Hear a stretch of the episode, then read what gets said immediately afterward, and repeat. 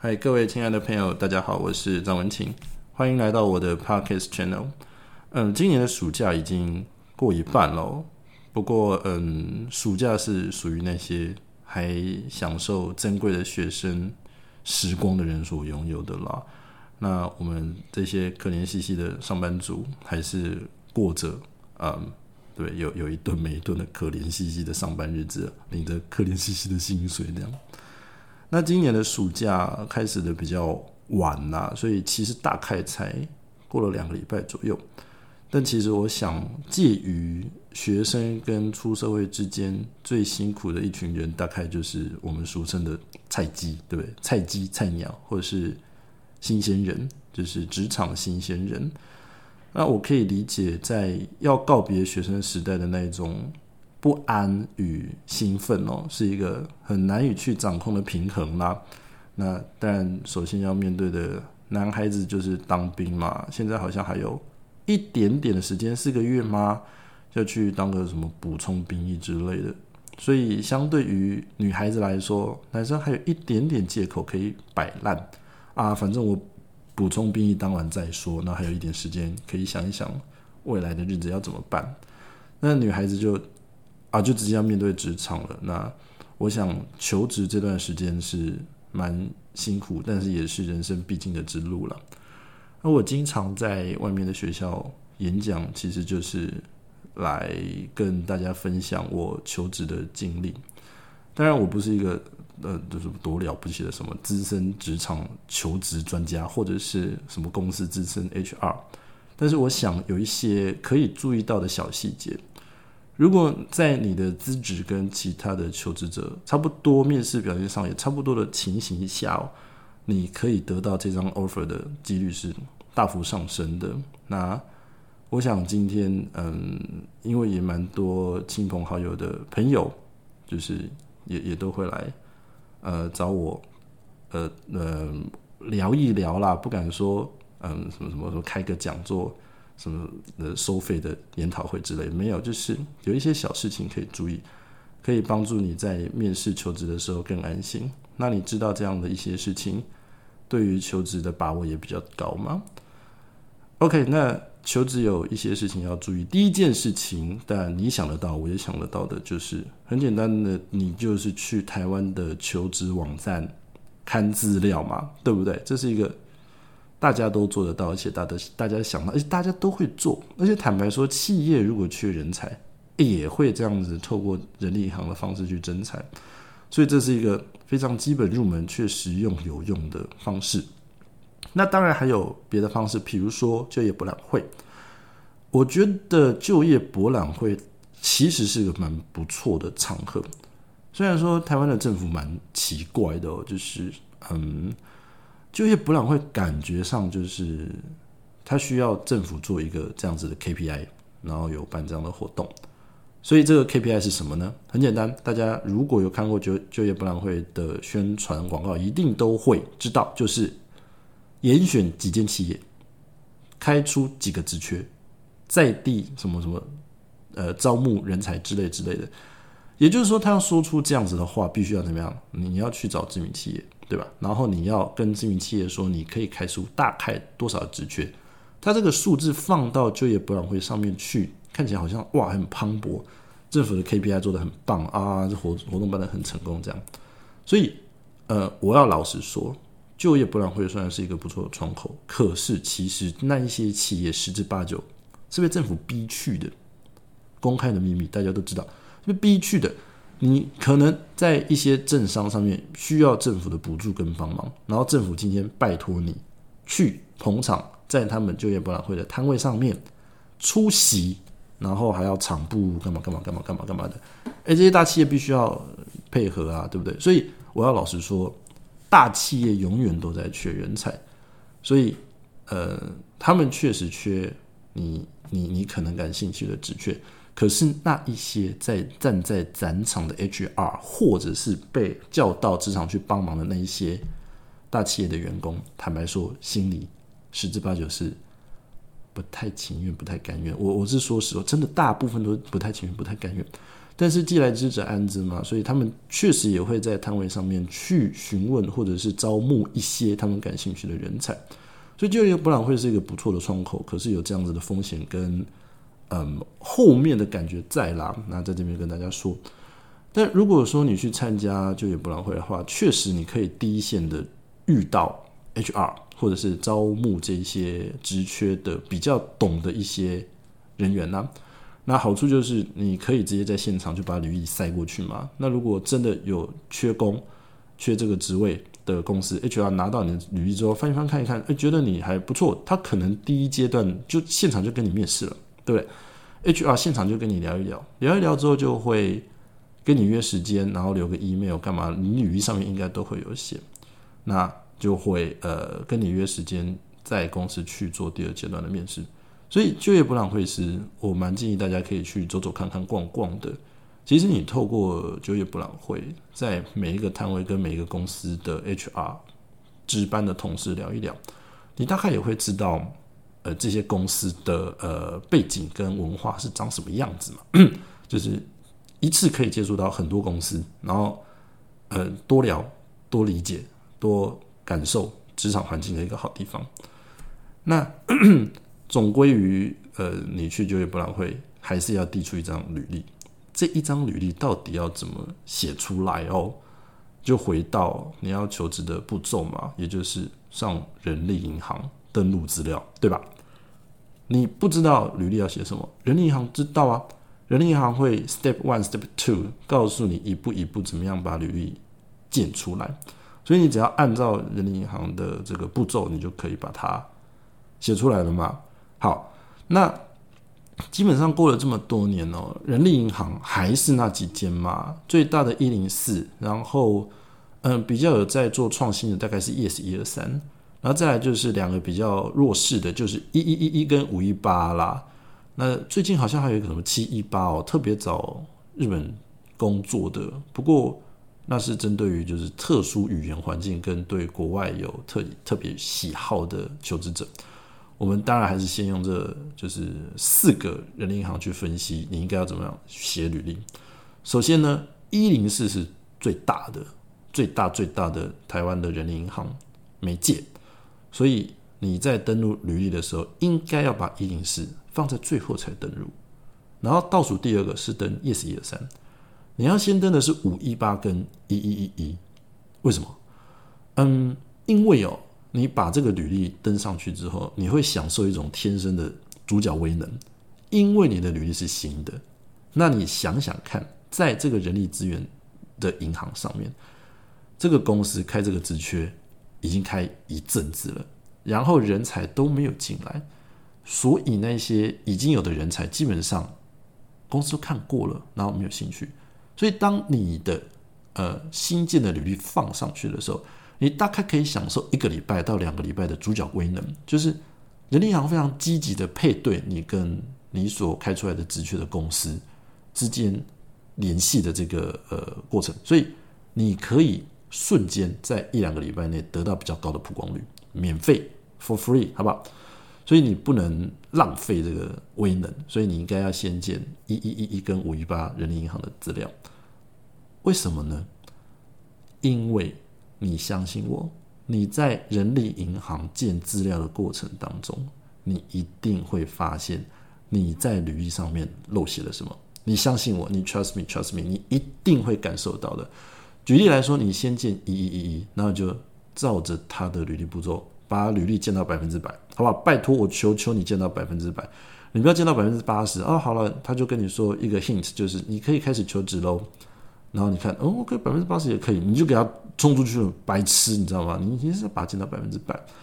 那另外一个观念就是说，嗯，我觉得很有趣的情形就是，我在外面演讲都会问同学一句话：如果你今天高中毕业，你要去申请大学，不管是推荐还是真试，你会花多久的时间去写备审资料？哎，你大概会花一个月，你知道吗？一个月，你知道备审资料？你要申请的这些学校备审资料的截止时间是什么时候？你会往前花至少一个月的时间开始写这样的资料？为什么？因为怕写错，你怕考不上学校，对不对？那我第二个问题就是说，你花多久的时间？假设说今天你就要毕业了，你要花多久的时间在人力银行上面建你的履历资料？大部分同学就觉得一个小时，你知道吗？为什么？因为人力银行为了让企业方便知道你这个人的属性，所以把建履历的方式变成一个问题一个问题列出来问，对不对？所以你知道他问什么问题，你就像白痴一样填上去，填上去啊！你几岁填上去，甚至你填上去学校，你填上去地址，填上去 email 填上去，你会变得白痴，你会很无脑。所以大部分的同学觉得说，人力银行建资料有什么了不起？一个小时就建好了。好，如果是比如说填地址、email、姓名、甚至这种东西，fine 没有错，它就是一个克罗字填充的考卷，你就把它填上去。接下来重头戏是在于什么？你的学经历啊，对吧？你的学经历到底应该要怎么写？就会有一小栏一小栏的小作文出现了，是吧？比如说，呃，你当过学联会的干部，对你干过毕林会的干部，你在社团有什么样的表现？你得到什么样的，比如说竞赛名次？这样的学经历一条一条列清楚的这个过程当中，你就必须要写一些小作文，比如说你在。呃，社团活动，社团活动当中得到什么样的呃学习过程，然后什么样的呃跟别的学校交流互动、社交等等等等技能的磨练，你要写清楚。所以其实写履历这件事情的重要性，绝对不亚于你去申请一个学校。可是大部分的同学想要在写履历上面所花的时间，会比写申请学校的备审时间少很多很多很多很多。所以。正确的方式，你就是要先去五一八或一一一建你的履历。建完履历之后呢，他可以把履历预览，对不对？导出一个 PDF 或 Word 档预览。那预览完之后呢，如果你很有心，你应该要把它印出来，去找在这些职场上有经验的 HR，或是你的同学、你的朋友、你的家人、你的师长们问问看：哎，我这样的履历写出来，O 不 OK？还有什么地方应该要加强了？特别是那些在业界曾经有上过班的你的学校的老师，因为你去找学校的老师请教这些问题，很自然的，human nature 对不对？非常自然。所以正确的方法应该是这样子。然后这些在业界打滚过的老师看到履你的履历之后，就会给你一个大白眼，然后拿出红笔开开始帮你改，改改改改改，你是不是就得到一份比较完整的履历？应该要怎么写的经验，是吧？好，这是第一阶段，你在一一一或五一八先建你的履历资料。那建完资料之后，请你认识的专家们帮你改，也就是学校里面有业界背景的老师。改完之后呢，你再把这个资料 renew 更新到你的人力银行的资料上面，对吧？你就会得到一个 phase one 第一阶段比较完整的履历。好，你就开始干嘛？你就开始投，你就开始投投投工作嘛。就五一八打开，一一打开，你履历已经建好了，你就开始狂投工作，哐哐哐投，狂投，狂投，狂投。然后你在这第二阶段应该要感受的是什么？应该要感受的是你想要找的工作是什么样的类型？比如说，呃，大部分的同学啦，台湾很多商管学院嘛，会对行销企划有兴趣，所以你就会把行销企划的直觉啪勾一排，是不是？那你就会整天收到人力银行的媒介通知。你就把这些媒介通知的信一封一封打开，一封一封的看，行销企划的人员在企业的角度当中开出来的条件到底是什么？跟你履历上面写的是有契合的吗？有的时候不见得是契合，有的时候可能你误会了，因为你是一个新鲜人，你没有去过职场，你根本就不知道行销计划在冲阿小，所以可能这些行销计划的。先决的条件开出来，你过了一两个礼拜再收这个呃媒和媒介的这些信件的时候，看多了，你就会发现，其实你好像对于行销企划的兴趣有一点误会。诶，这个时候你就可以改投别的行业，别别的属性的工作类型。所以你在呃投履历的过程当中，第一件事情要做的事情是理解，诶，你真的对于你要投的行销企划的这一方面，我是举例哈。的工作内容是感兴趣的吗？因为媒合过程当中你会看到工作内容嘛，对不对？那第二件事情就是，如果感兴趣，你对这个也有兴也也也有呃正确的方向的话，你要再把你的履历改写成符合他们需求的样子，是吧？因为你第一版写出来的履历是一个 common 的，就是一个通用型的履历，你现在要把你自己塑造成适合做行销企划人员的这个状态，是吧？所以你相信我，你过了一两个礼拜，每天投两三百封履历，然后看到美核心开出来的这个求职条件的过程当中，你会对于调整你的履历这件事情有更深一步的看法，然后你会写出更符合你要求职的方向的履历。好，那接下来你就一一一五一八这样，你先投了，你先开了一间嘛。好，比如说你先在一一一上这样做好了。好，过了一个半礼拜到两个礼拜，你再开五一八，然后你再做一模一样的事情。五一八打开人力银行注册一个账号，然后把你的履历丢上去，然后照着一一一一的这些经验，叭叭叭叭叭叭一个一个栏位丢，然后你就会发现什么事情？五一八有一些栏位一一一一没有。所以你有一些履历的内容就会扩充出来了，对吧？那扩充出来的内容，你就再把它写出来，再把它印出来，再去请教专家，再做一次一模一样的事情，再度的充实你的履历，让它写得更圆满、更完整。然后呢，再去投你所感兴趣的职缺。这个时候，你就会同时得到五一八跟一一一每一盒的工作职缺，你就可以去感受一下。我还是以行销计划与举例来，还是以行销计划的直学来举例的话，哈，你就可以感觉到这两个银行对于行销计划人员的描述会略略有点不同，但并不是说谁说的对，谁说的错，而是说的方向跟说的细节在不同的方向，在不同的地方。那这些对于行销计划人员的描述都是正确的。你再更进一步、更深的去感受一下，你的履历是否符合。你想要投的工作职缺，这些工作职缺的描述是否符合你想要进入职场的工作环境跟工作内容，好吗？好，你就这样子一直重复到四间银行都写好，然后你倒数倒数呃第二间，也就是第三间应该要投的就是 yes 一二三，最后写到一一一一，你就可以怎么样得到一个非常完整的履历。我没有在跟你开玩笑，然后这个整个过程大概要花你快一个月，慢也要两个月。因为你每一间人银行出去之后，你感受这一个礼拜的时间，那你时间最快就四个礼拜嘛。然后你真的听我一句劝，你听我一句劝，找工作不要慌，不要急，不要害怕，因为害怕也没有用。所以你千万不要一次把四间人力银行的履历都写上去，因为记不记得我跟你说的，履历刚写好的时候会有一个主角威能。你不要去浪费这个主角威能的前两个礼拜的欢乐时光，所以你也不要相信自己一次就可以把履历写到位，写的那么完整。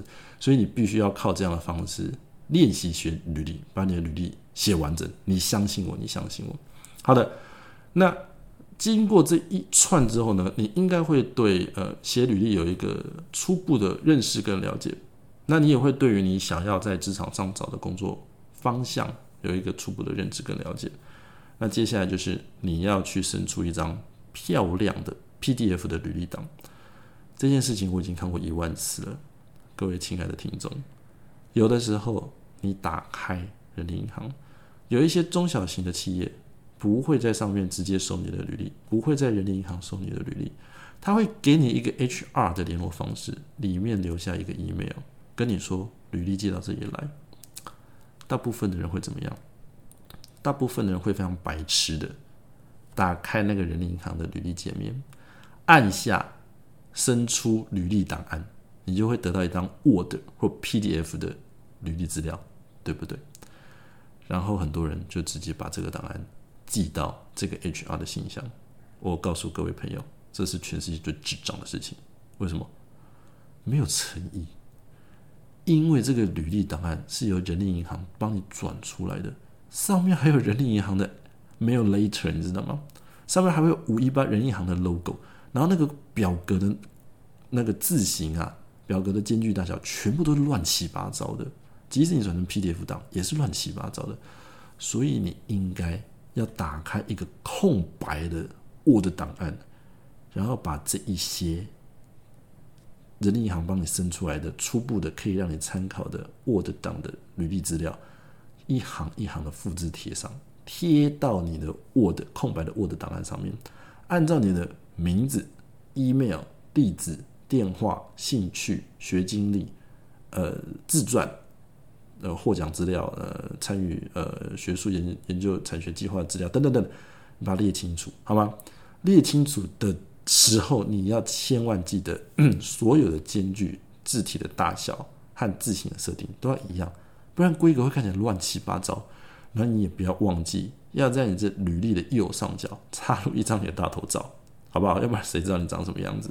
好了，这就是嗯第一阶段啊，你要在职场上呃找工作，那你必须要有很好的这个呃履历的。写作的练习，以及把履历写的完整的这个练习，这样子叫做你可以呃正确的、积极的投入找工作职场的黄金第一步，好吗？好，那第二阶段是什么呢？第二阶段就是你会等通知。如果说呃这些公司的 HR 看到你的履历觉得不错，他就跟你联系嘛，对不对？那联系的方方式有很多种，比如说最常见的就是打电话给你，或者是 email 给你。那如果 email 给你的话，你就必须要呃，不管是用什么方式跟你联络沟通，你必须要掌握一个非常基本的事情，就是呃，面试的时间地点，你一定要问清楚，对吧？对吧？没有那么白痴的吧？你今天好不容易收到 Google 的这个面试通知，那你忘记了，你再打电话回去 Google 说，哎。你跟我约几点？很烂惨，好吧？千万不要这样子做。所以最基本的就是你要把时间、地点问清楚。那很多朋友会遇到一个很特别的状态，然后就直接惨死在路边。什么状态呢？如果说呃邀请你去面试的公司是稍有规模的，那他们的面试是层层关卡。什么第一阶段、第二阶段、第三阶段过五关斩六将的概念了，所以呢，你必须要怎么样？你有的时候必须要在接到 HR 的电话的那一刻，你就要跟他面试。比如说，你接到电话了，呃，这间公司打电话来问说：“哎，请问你好，你是你张先生吗？”“哎，是我是。”“呃，你好，我这边是呃叉叉公司，那我收到你的履历了。”那你对什么什么样的职缺有兴趣是吗？哎，对，是。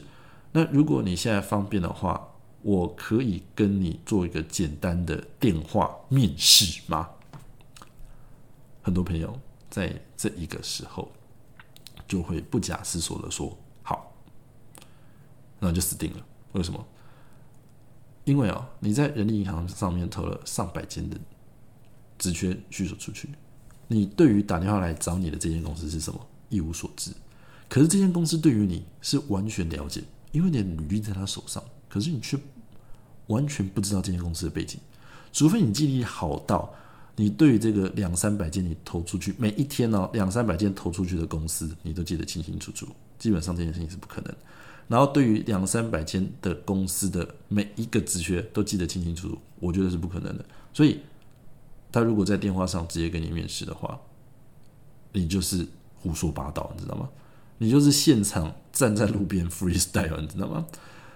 那我告诉各位朋友，要怎样破解这件事情？很简单，你就嗯假装现在不方便，这虽然是个大剑招，但很有效。你假装现在不方便，好不好？他如果跟你说，嗯，你现在方便直接跟我。就是面试嘛，我要跟你聊一聊这些事情，要聊聊这个工作的状况，然后看看你的这个能力到哪里，然后再帮你安排第二阶段的面试。这个时候你要跟他说：“不好意思，我现在人在外面，可能路边有点吵，不太方便，你知道吗？不太方便。如果可以的话，你方不方便留个电话，或者是一个小时之后打给我？”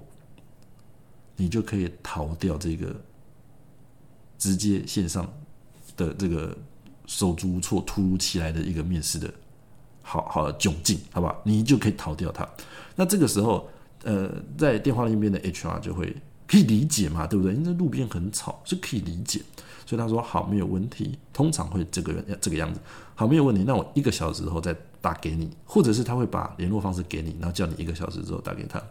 那各位朋友，这个时候你不要急急忙忙挂掉电话，你要跟他再确认一次。请好，没有问题。那我们一个小时之后联络，我方便请教一下，呃，确认一下贵公司保号吗？跟他确认一下。那这个时候，HR 就会告诉你，我们这边是叉叉叉叉公司，念得清清楚楚，你要把它牢牢的记得，好吗？然后你再问他一句话，请问这个职缺的工作内容是什么？那他就跟你说啊，比如说行销计划专员，你就要把这两个关键字牢牢的记得，然后电话挂了之后。手刀跑回家。如果你刚好就在你家的话，打开你的电脑，好不好？然后从你投出去的上百封履历当中，找到你曾经投履历的这个历史资料，找到这间公司是什么，找到这个职缺所描述的工作内容是什么，然后在这一个小时内，刻字化一套你等一下跟他说的话，这样子，你再等一下他电话打过来，或者你打过去的这个电话。面试的过程当中，胜出的几率就会远远的高于那些盲考的人，对吧？这是一个很简单，但是大家会一下子嗯怕呆的一件事情。那其实这就是一个演讲比赛嘛。那演讲的题目给你了，但是演讲内容是什么？要你 freestyle 现场发挥，跟你可以准备一小时说出来的东西绝对是不一样的嘛，好不好？所以呃，这个就是对于我给这个职场的新鲜人。要找工作的最简单、最简单的建议。那嗯，我看这时间已经差不多了。我天哪，我居然第一次要把要讲的东西分上下集。那没关系，我们就分上下集，好不好？今天先跟各位朋友呃分享了怎么样学履历，然后怎么样去面对突如其来的电话面试。那我想下一集我可以跟各位朋友分享的是，你应该要怎么样穿着。以及你真的进到了呃面试的会场，进到了公司，过五关斩六将，层层叠叠过关斩将之后，呃，你的现场应该要怎么样表现？有什么要注意的事项？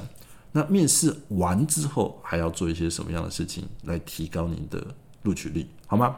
好，那在这边嗯，先先卡，好吧？下一集我们再继续把它谈完。嗯，其实找工作就像什么一样？嗯，就像极了爱情。